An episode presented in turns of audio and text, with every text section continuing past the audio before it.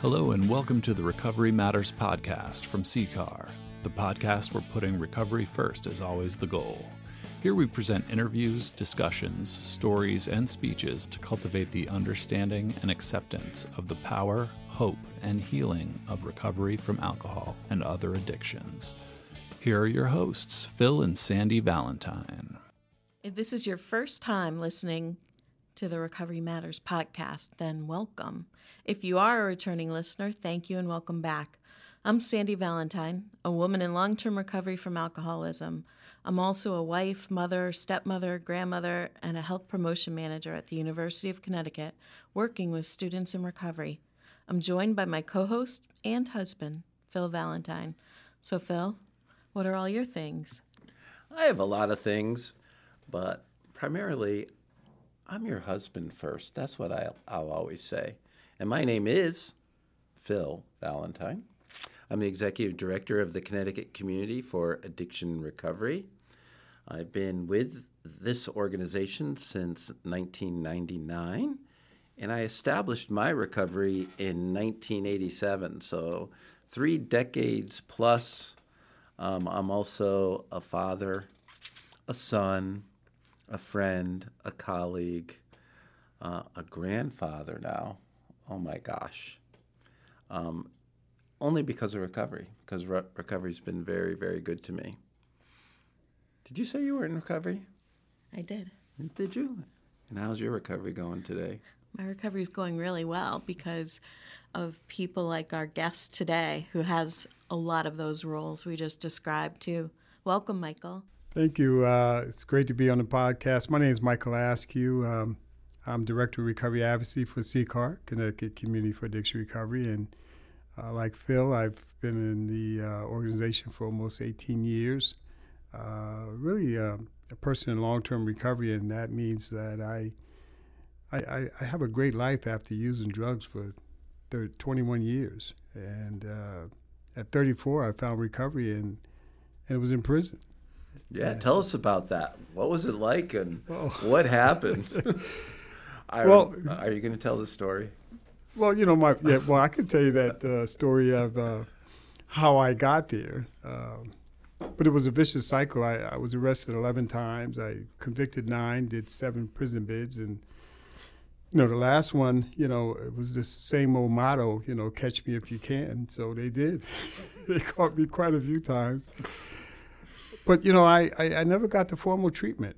You know, I, I, I, noticed from time to time people were going up to the hospital and coming back looking better, but coming back into the madness. And I'm like, well, that's wasting valuable get high time to me. Mm-hmm.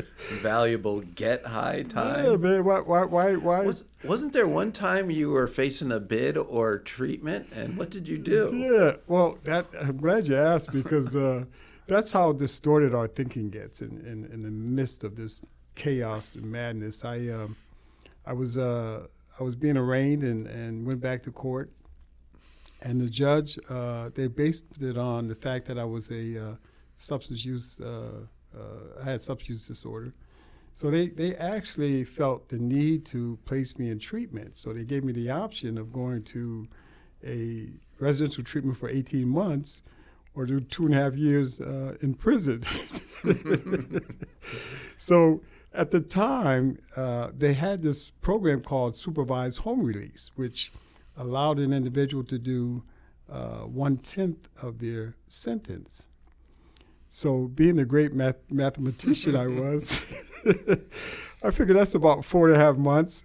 So I told him I'll take the, I'll take the two and a half years, uh, and I get out in four months instead of doing 18 months in a, a residential program so that, that that's that's the kind of way my story goes from time to time. I just made some, you know, uh, impulse decisions based on the fact that uh, it'd be my best advantage to do the worst thing that was possible, just to get out of the madness I was in.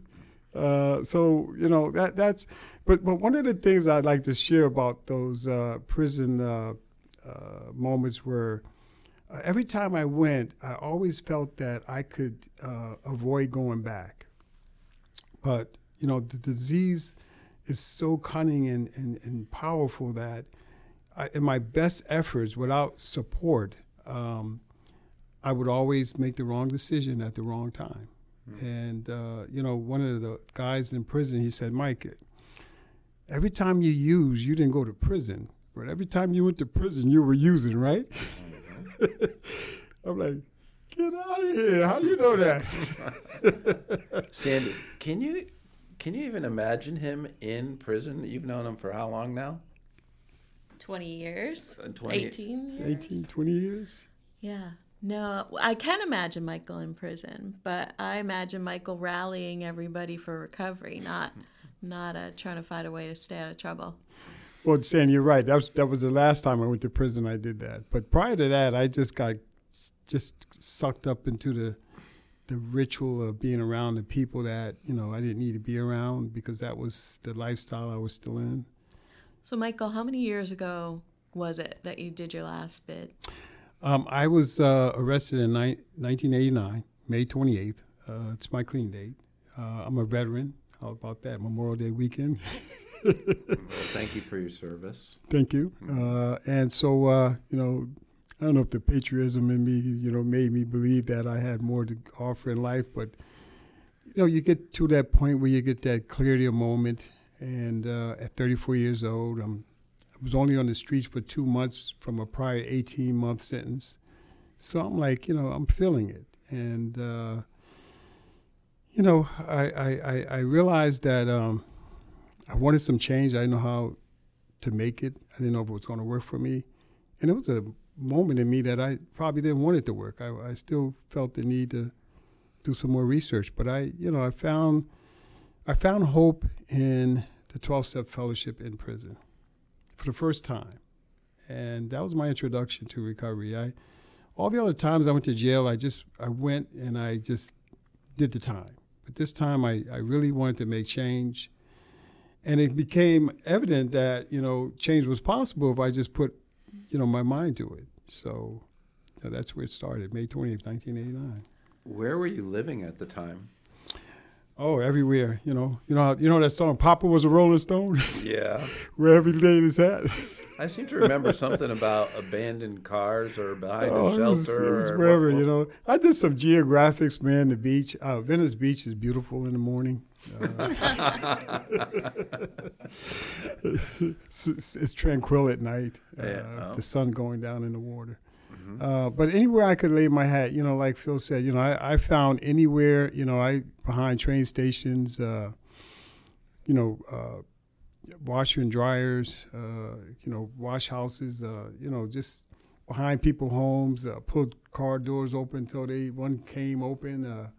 I slept in the shelters. I did that, you know, even the geographics when I went from Texas to Florida to, you know, California, uh, New York abandoned buildings. Um, there was times when I, you know, would hang out with people and, and ask could I sleep in their homes, and they let me stay there for two days till I, you know, had to leave. But, you know, I always found myself back to my mom house from time to time. Uh, and I remember in 80, 79, um, I came to Hartford. I actually was employable at the time, and I got a job at the Hartford doing data entry. I was doing data entry at the Hartford back in 1979. I'll never forget. Gave me a good salary, and um, I just messed that all up. You know, I could get jobs, but I couldn't keep them. Uh, you know, 96, uh, I went to, um, no, 86. 86, I went to California, uh, worked at, uh, I was in uh, LA, worked at a, uh, a Fortune 500 as an accounting clerk because I had a good background in accounting, accounts receivable clerk. And I, um, I remember 18000 They was paying me 18000 a year, right? Right, and, and, and it was right down the street from, uh, it was on Wilshire Boulevard, right down the street from Westwood, which is the UCLA campus. So there was a nightlife there. I was young, uh, you know, I was fashionable, so I would dress, and you know, and all of a sudden, um, at the time, I had stopped using, and uh, then I ran into these two twins, these tw- these twins, and uh, we're having a good time, and they, they invited me back to their home, and they started smoking crack, and uh, there was the job, and the apartment, everything else, the car. And next thing you know, in about three months, I'm sleeping on the beach in, in Venice Beach. Three months. Mm. Wiped out my whole bank account, everything. So that's the turmoil of uh, you know the fall back, fallout of um, using and you know ways and means. You know, I was Christ, I was uh, I was like hiding because I was. I remember uh, taken from the job, taken from people, homes, and uh, I became a uh, menace. Yeah, really. Michael, when did you come across the fact that what you had might be a brain disease and not not a moral failure?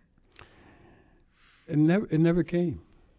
I, you know, I'm gonna be honest. I think uh, when I got that clarity a moment, um, it, I didn't think of it as a moral deficiency. I just thought that um, I just need to change my my way of living, and uh, because I had never been in formal treatment, I didn't know anything about brain chemistry and not, none of that. So, you know, I just felt the need to like see if I could change the environment that I was in and the things I was doing in that environment.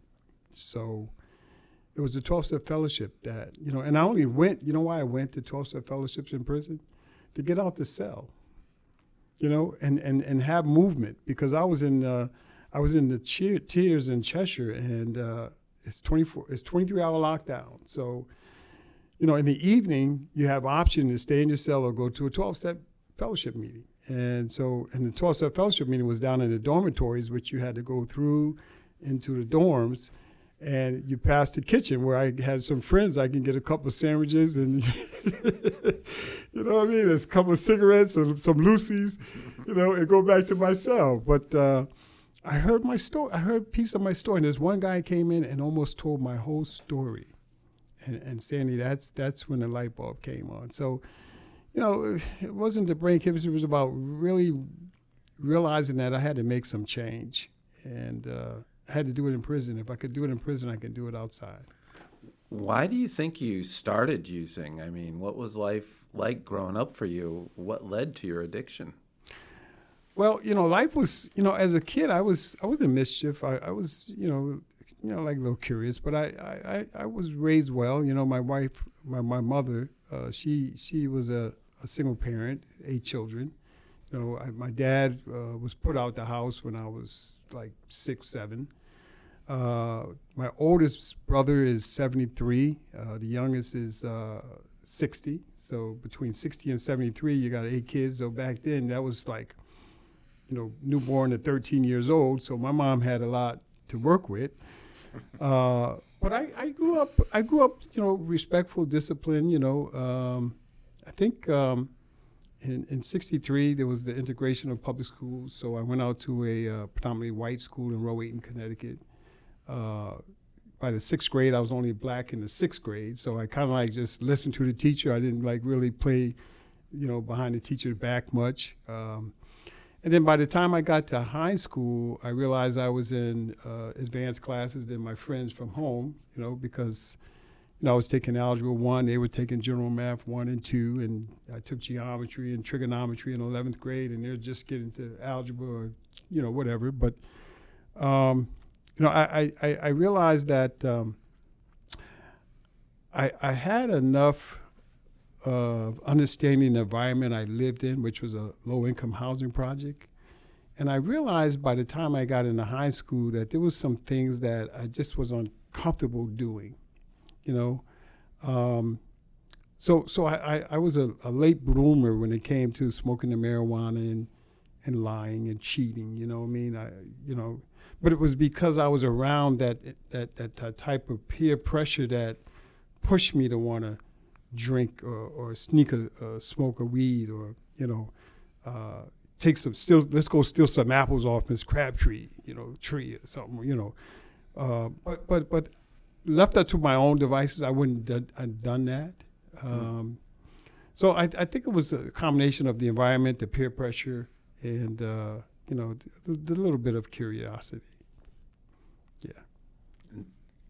One of the things I was interested in, Michael, is all the bids that you did related to your use and you know my knowledge of you over the last you know, couple decades is being using your voice today for recovery.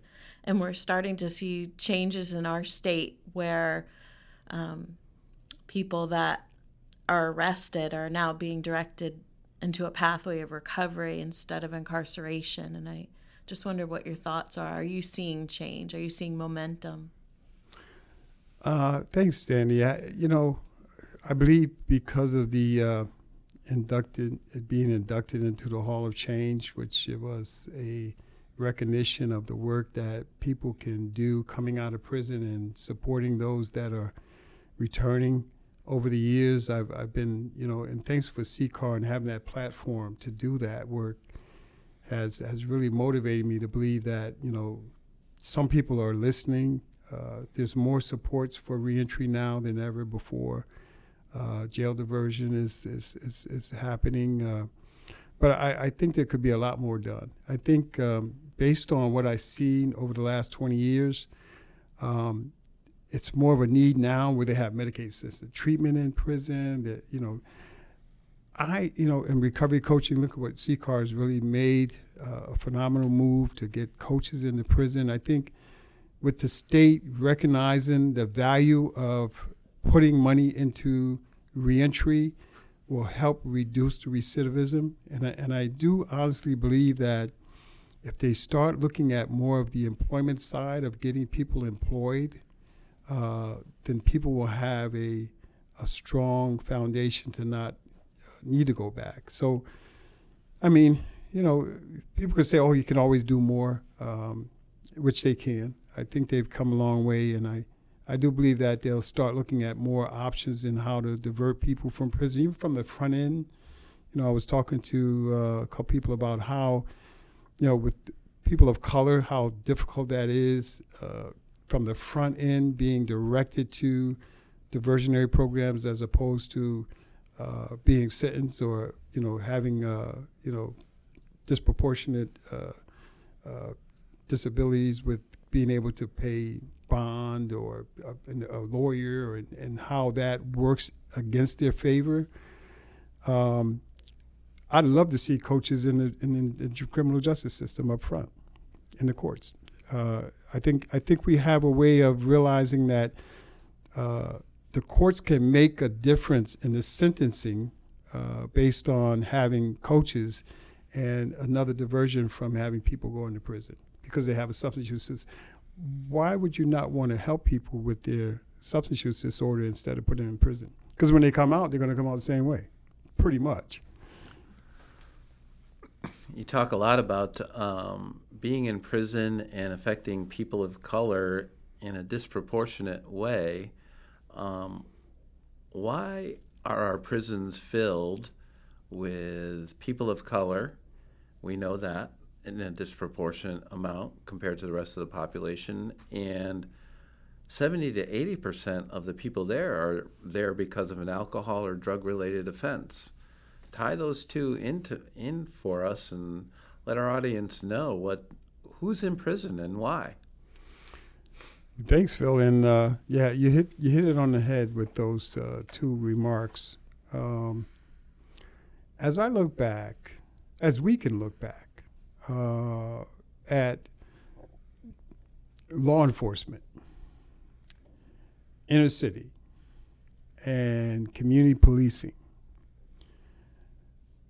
a lot of it is done in communities where it's saturated with drug activity in the black communities. And so, with that said, um, there's an emphasis to place a need to be there than anywhere else. Now, I'm not saying there's corners in suburban America, but mm-hmm. I, I know there's cake parties here and there and everywhere, but it just seems that the nature of law enforcement in inner city is focused on inner city. And that's 24 7. I mean, I don't know. I, I don't live in suburban America, so I don't know if they're patrolling suburban areas like they are in inner city where the, the you projects. Know, you I know the answer well, to that. Well, I, you know, I'm not, I'm not saying, but I know when I lived in the projects, the police came around every 20, 30 minutes, right? Not, we see them every 20 or 30 months right, in right. my neighborhood. Only if there's a medical emergency. yeah. Right. And uh, so so I don't know um, if it's a you know you know there's codes in the law enforcement of where they're supposed to be you know when they're patrolling. But I, I do know that um, there's an emphasis on black America being focused on when it comes to uh, crime crime, uh, you know, and and and and really, the, the signature is, uh, as you can see now, um, it's more, it's more common for black people to be pulled over, uh, you know. we there, there's a lot of things where just being black uh, makes you suspect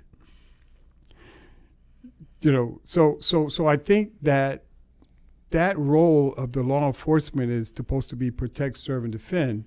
It's not being lived up to its expectation of what we want. And I think what's happening is more people are having to deal with the bad side of law enforcement than than than, than what they're supposed to be. So, Michael, even talking about it with us today, you you talk about this situation with humbleness and grace and without anger. And how do you, what is it that allows you over probably more than the 18 years I've known you, but to be able to work against these disadvantages and use your voice and and stay in a place of peace where you can really make a difference. I, I don't hear the anger that I hear in a lot of voices today. What's that difference for you? Uh, I, I think it can be attributed to my spiritual growth from understanding, you know, uh, who I am, what I represent, what I look forward to supporting, and how I go about it. I, you know, I've gotten to a point where, you know, I've become more uh, in touch with God uh, to to recognize the value of having some spiritual principles that has given me some peace of mind. Um, and I do know that of all the things that I've done, I've, I've done it in the name of the Lord. I've done it because I share how I don't I don't do this for accolades and pats on the back. I, I, I, I when I first started advocating, I did out of the passion of wanting to help people. You know, back in '96 when I became chairperson of Friends of Recovery in Norwalk, and and and and then when I got to CCAR, I got a bigger platform because so I had a bigger voice that I could carry. Um, and so I think it comes to when you start recognizing the value of being able to put a voice in places where recovery is not being sh- talked about or shared. And being humble is to like let people know that um, you bring value but also you have this this this like real desire this want to like make people recognize how you can be a beacon of hope for others and so it's really been a reward being part of CCAR to be able to have that. And even now, as director of recovery advocacy, I just it's it's elevated me to a place where now I just my face and my voice is the healing power of recovery. It's it's like I was uh, speaking at the uh, Hall of Change uh, inductee ceremony, sharing how God has a way of placing us in a calling. You know, Phil is a great visionary. It didn't you know, he was a golf pro, but now he's a he's a recovery advocate visionary because he, he, couldn't envision where the ball was going anymore. He had to yeah, move it somewhere else. But he was so he's speaking as an outstanding golf caddy, which is even kind of more remarkable well, at one time. Well, I could read putts pretty well, but it, but it all comes it, it all comes down to uh, you know, like you said, the humility of one's uh, willingness to to do what we do and for no return, for, for looking for nothing in return. So you are pretty peaceful, and you've uh, in our time together that uh, you've gone through a lot of trials. I've seen many different sorts, but I'm going to ask you a different question that you might not even expect. What really irritates you today? What gets under your skin? What just like when it comes to big issues or anything? What what does stir you up a little bit, get you angry?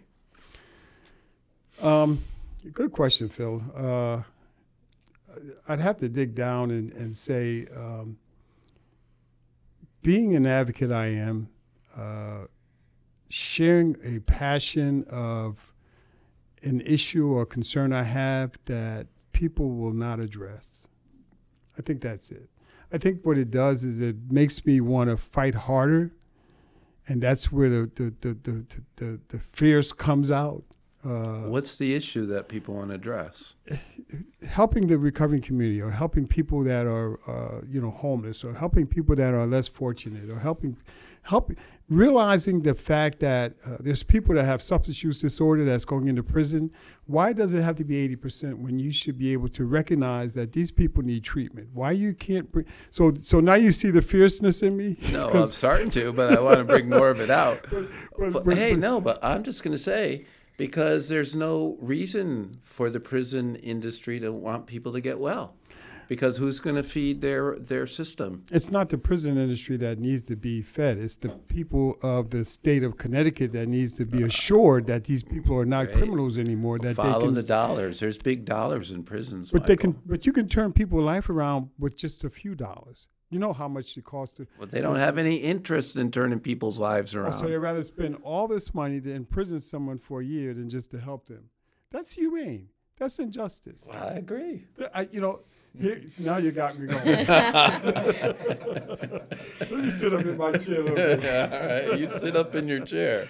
you know, I I don't want to play the, the, the race card, but I have to share how important it is to recognize, like Phil said, 80% of the people in prison have a substance use disorder or some type of issue with alcoholism. But mm-hmm. now, more so, it's the black community that's really facing this diversity because now it seems that it's a uh, a way of putting people of color in prison like slavery. So I'm going to go way back to the fact that this is still mindset that people still can't understand why it's important to recognize the equity and diversity of what America stands for. Because now we're disproportionately affected that people of color will still have to deal with this system that places them in prison based on the color, based on their color. And, and so now more so, I, I think that we, we need to look at why this is still happening, even after the George Floyd or Breonna Taylor. How is it that America still doesn't see the value of wanting to help people get the help they need instead of putting them in prison? I don't know. You know what I heard? I was watching uh, the NBA on TNT last night, and uh, Kenny the Jet Smith was talking about Oh, yeah. this issue, and he talked about there were three levels, and I don't know what the right term of, but it used the term black. There was uh, black skin, black culture, and black consciousness. And he was talking about this white woman who said that she can't understand what it is to have black skin, right? Like mm-hmm. me. I can't understand that. I don't live in the black culture, so I don't know what it's like to be a part of that. But I could, and I think I've really started to make progress and have a much better understanding of black consciousness thanks to working closely and everything we shared over two decades, working with Art Woodard and all the people of color that we have here to listen and to start to get that idea of the consciousness of what it is to be black in America. Mm. And I don't know how many times I've talked about, you know, I don't worry about getting pulled over because of the color of my skin. I don't get wor- I don't worry about my white children getting pulled over and maybe shot. But you do. Mm-hmm. And you get pulled over all the time. And that's not the only thing different that you can associate associate that with is what? Color skin. Absolutely. There's no other reason. Mm-hmm. Because you're a lot better looking than I I, am too. I agree. oh, wait, wait, wait a minute. What was that? well, you know, and, and, you know, and, and, and to think about it, you know, it, you're right. It, it makes.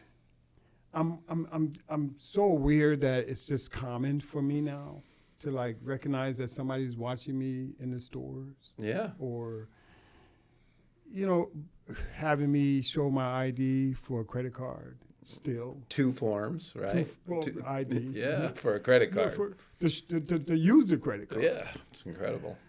you know, but like you, you went there when uh, having to, you know, talk to our kids about how to behave if they're ever interacting with a police officer. hmm Be, I t- tell them, I told Randall this, be kind, listen to what, do what they say, don't get loud.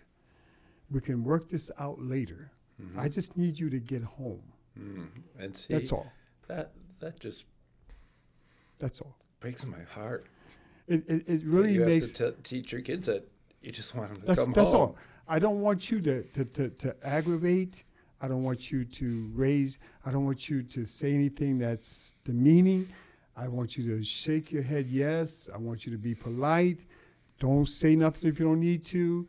Let them do what they need to do. If they want to push you in the car, whatever, just wait until we can get lawyer representation if necessary. Mm-hmm. But don't provoke them. I just want to see you get home. That's all. That's all. And Michael, you're a grandfather raising raising a little Oh one, man, a little, he's a little, raising me. a, a little black man, and and this hasn't really changed.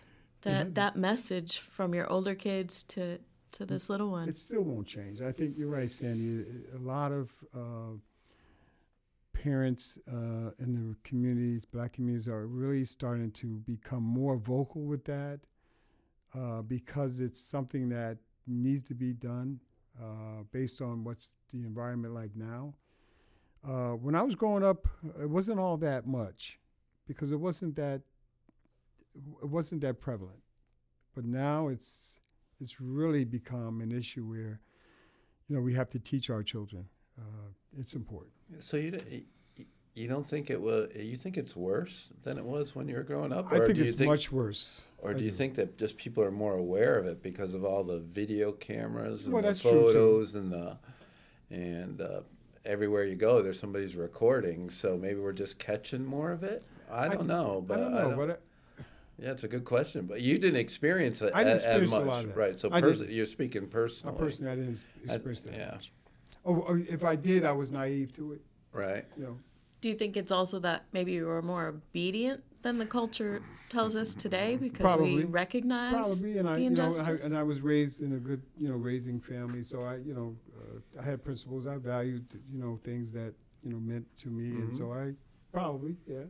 So so let's shift a little bit because we're stirring the pot, and uh, I'd love to hear about. Um, you know, we talk a lot about maintaining and sustaining recovery, and how do you how would you describe your your personal tapestry of recovery? What's in that tapestry, and how do you maintain your recovery today? And you have for more than thirty years, right? So how do you do that?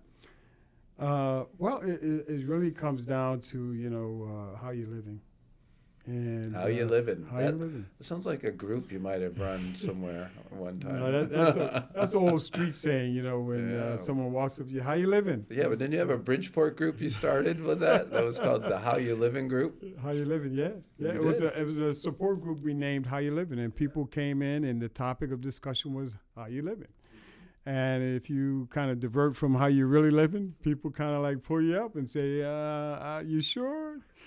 So it was really a good topic. But um, I, I think what's been important to me is how I practice spiritual principles uh, in my life, how I uh, become more uh, understanding of what God's will is in, in, in what I do, um, how I take that, uh, you know, through scriptures that I live by. And I think one of the things that really has pushed me to become more spiritual is reading the Bible. Uh, you know, I still go to 12 step fellowship meetings, but reading the Bible has given me more of that peace and understanding. Uh, and, and, and really, you know, when, when you think about it, you know, my sponsor, he said, Mike, if you, if you keep one hand in God's hand and one hand reaching out to help someone, you won't have a hand to pick that crack pipe up. so That's profound. Very profound. But but what it did was it allowed me to realize the value of having God work through me for people. Amen. And I think that's where, you know, my recovery really has made a difference is that I'm being used by God in everything I do. Talk to me about um, your role in. I know you've been very active in 12 step fellowships, Narcotics Anonymous particularly, but talk to me about how church has influenced you in your role in church. Oh, Jesus. Yeah, that one. Yeah, that one. Yeah, that one. Oh, exactly. My, my God. oh well, um, you know that that has brought me to a, a, a a level of spirituality that I can I cannot even uh, imagine where I would have been at if I thought about it 30 years ago. So I, you know, um, I've been a deacon of uh, a Baptist church for 12 years, and through the growth of uh, understanding God's word um, and praying um, and listening to music that is inspiring and singing and singing it. Yeah, you gonna sing for it. us? you got a song in you today? And singing it. I don't know. Always got a song, just like I always got a scripture, always got a prayer. Yeah.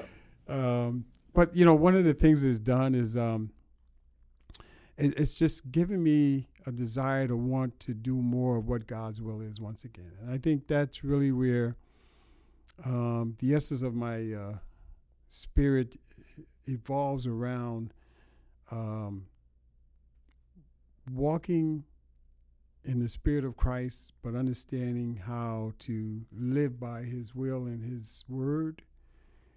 And I don't, I don't think that it gives me nothing more than just a passion to know that I can be in God's eyesight the best that I can be. So, and it started early on in recovery. Even before I got saved, it was like um, my sponsor would say, you know, uh, you when you when you when you're walking around, God's watching you. He's right there. You know. So the third step was that he said, you know, you know how you take your will in your life. Turn, you know, he says, act like God is right there with you when you're getting on the bus, when you you're going to work, you know, and you're going to the bathroom and praying. He's right there. So whenever you do something, you know, you ask him, God, this, do I need to do this? And and really, it kind of worked in my favor that you know all of a sudden I'm sitting there saying, "Wow, I got God with me all the time." And so it's really up until now became a passion to like really want more of what God has to offer for me. And I think that's where it's at with me saying, you know, I'm I'm I'm living the best, happiest times of my life. I am. I, I truly am. Um, like I said, I never had it so good because I had it so bad for a long time. So, Michael, I had the pleasure of being at uh, your wedding when you married Annie. I don't know how long ago that was now. That was 16 years. Good, good. That was quick. that was excellent. Actually, we celebrated two weeks ago. That's great. So, Annie and I have spent many a time sitting at a banquet table together, Absolutely. watching you receive an honor um, because you have been acknowledged. Not looking for the acknowledgement, you have been acknowledged many, many times for your efforts and for reaching the hand out to others that you described. And so I just wonder with all of your outward activities of serving your communities in all different forms, what is that like in your relationship in your marriage and how do you sustain that meeting your own needs for your own recovery, serving the recovery community and the faith community, and then you know you go home every night to Annie. My family. Uh, God first, family, and uh, then everything else. And I and and and so early on, you know, when I first started um, working with CCAR, Annie came into my life in 2000. Actually, when I was hired, Annie came in my life, and so that was a really uh, challenging time for CCAR to develop and uh, organize, mobilize. Uh, so I was doing a lot of work, you know, after hours, and and I would tell my wife she was home alone, you know, because the children weren't here just yet. And so I would just tell her, look, this is what God's plan is. You know, I was starting to become more understanding of what God's plan was. And I said, look, just know that I'm out there doing what God wants of me. I'll be home soon. So sometime, and the late Mickey Parker, he would say, you know, hon, I, will be I'll be a little late. I got to take somebody to detox, but it was because of the passion. And so over the years, uh, it's really made a difference with her understanding my role as an advocate, as a person that works in the recovery community field of supporting people's recovery and, and doing whatever I can. Now, there's a limit, you know, there's a limit, uh, but um, it's a balance between, you know, my job, my church, my God, and my family. Um, but we always take family time. So Wednesday nights is family time, you know, and it's always been. Um, you know, I take my wife away, like you and Sandy Phil goes. Uh, you know, we, we have to spend time with uh, our significant other because that's that's most important. Uh, and it's kind of led me to wanting to retire, based on the fact that, you know, I, I want to spend the rest of what God has left for me with her uh, and enjoy the rest of uh, this life. So I think my wife um, really values me. She understands who I am, and um, I, I, just want to be able to give her what what she deserves. The rest of me, yeah. That's beautiful. So you are about to retire if everything works. I can't talk you out of this one. I I've tried a few times, but yeah. uh, I understand and. Uh, you know how much I love you, and uh, we'll miss you. Same here, Phil. I, you know, when you called me back in 2009, uh, mm-hmm. it, it, was a it was it was a decision that I I felt um, I could make because of who you were, and because you had the need to want me back. Uh, it, it, was an easier decision because I knew what I was coming back to. Mm-hmm. So thank you for that. Well, you've helped you know. grow this organization to places neither one of us would have believed many oh, years ago. Geez. So um, as you walk off, you know, we could go over all your history with CCAR, but we're going to cover that in some legacy videos and some other interviews. But uh, I'm more curious, you know, getting into your heart and soul. Um, what is it you want to leave behind? What is it you want people to know that are involved with CCAR? What is it you? What is the message you want to give? Hmm. I haven't thought about that. Well, um, that's why I asked you. wow. So. Uh, because you are going to leave something behind. I already know what a lot of that is, but I want to hear it from you. Well, I, you know, from the recovery community centers that I managed uh, for some time, uh, the communities I worked in, especially in the southwestern part of the state of Connecticut, where I'm well known, um, I'm, I'm, I'm hopeful that people will, when they hear the name Michael Askew, know that it was somebody that was willing to stick their neck out you know, like the giraffe. I, I, I was got just thinking award. of that, that I, giraffe award. That was got, the early that was person. The, that was that like way back in uh, 2001 or yeah. two. I got an award. It was the giraffe award because for sticking my neck out. I do. Crazy, wasn't it? So, well, um, that's funny because Sandy, what, tell them about your giraffe thing now. Yeah, after we visited Kenya uh, definitely giraffe is my favorite animal. And how tall are you, Michael? Because it's not really that that far. You had to stick it. You're a tall man. Yeah. I'm only six two. oh, Phil's taller than me. But yeah, uh, Um, wow, yeah, this this is a, uh, you know, my legacy. You know, I'm, I'm thankful that uh, Grady, uh, Charles Grady, had the vision to uh, bring the Hall of Change to Connecticut, and I'm being inducted into the hall. Um, but I think with CCAR, because this is where my legacy is, um, that not only the staff, but also the recovery community will be inspired to do some of the things that I did with uh, prison reentry, with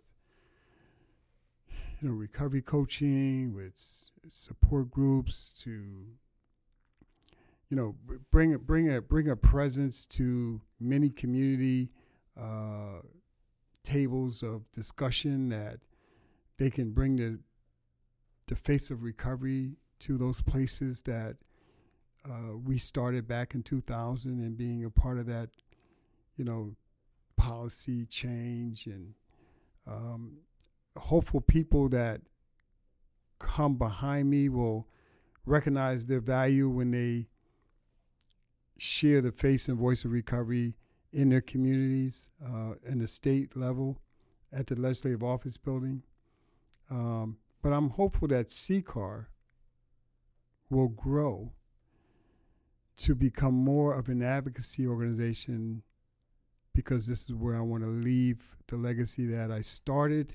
Just like when I started the Recovery Community Center back in 2006 in Bridgeport, and I left a year later, it's like a baby. And I and I came back because my baby needed nurturing. It did. so when I leave this, I'm I, am i am hopeful I don't have to come back, but I'm hopeful I can leave it with someone that can nurture it and love it like I did and with passion.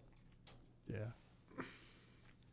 So that's what I hope I leave is a legacy that people can bring a uh, a voice and face uh, to the platforms that we I've I've kind of created and, and allow that uh, to resonate in the hearts of people that need to know more about what the recovery community is about. You've also uh, coached and and or sponsored many people through their recovery process. Anything you would say to people new in recovery? Um, yeah, it, it, it really has it really has been a joy to watch people grow. Uh, I have a sponsee that uh, you know was with me last weekend. Uh, just celebrated 23 years. And you've been around a long time, dude. he, he he came to me from day one, and uh, he was living in uh, an abandoned garage, right, where the door would only open up to so high. And he said, Mike, I would still get under that door. He was a kind of burly guy. But, but uh, you know, I, I, would just say that people that uh, begin this uh, recovery journey, uh, just know that if you want good direction, follow it from the people that's been where you need to go or want to go. Um, and my sponsor always told me I may know a lot about using, but I don't know anything about you, you know recovery. So I need to yeah, I need to look at what it is I want, how I need to go about it, and how I can get the help to get there. And so that's that's what I would share. Yeah. So we're about wrapping about to wrap this up. Can you want to take us out with a song? You got a song? Oh. Come on, we got to hear a little uh, bit. Um, here's one that kind of touches me a little bit. I'll just send one verse of it. Uh, it kind of gives me a a feeling of freedom from where I came from, but also understanding uh, sometimes we're in places where we could use uh, a little of God's uh, spirit. When the storm keeps on raging in my life. And sometime it's hard to tell the night from day. Still, this hope that lies within. Is disappear as I keep my eyes upon the distant shore. I know he leads me safely to that blessed place he has prepared. But if that storm don't cease, and if that wind keeps on blowing in my life, my soul has been anchored the Lord.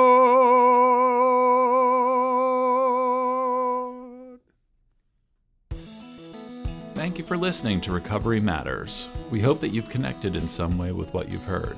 For more information, you can find us on the web at ccar.us. Like and follow us on Twitter, Facebook, and Instagram at CCAR, the number 4, Recovery. And use the hashtag RecoveryFirst to show support for our mission. Fire feeds fire, so if yours is burning right now, reach out and share it with someone.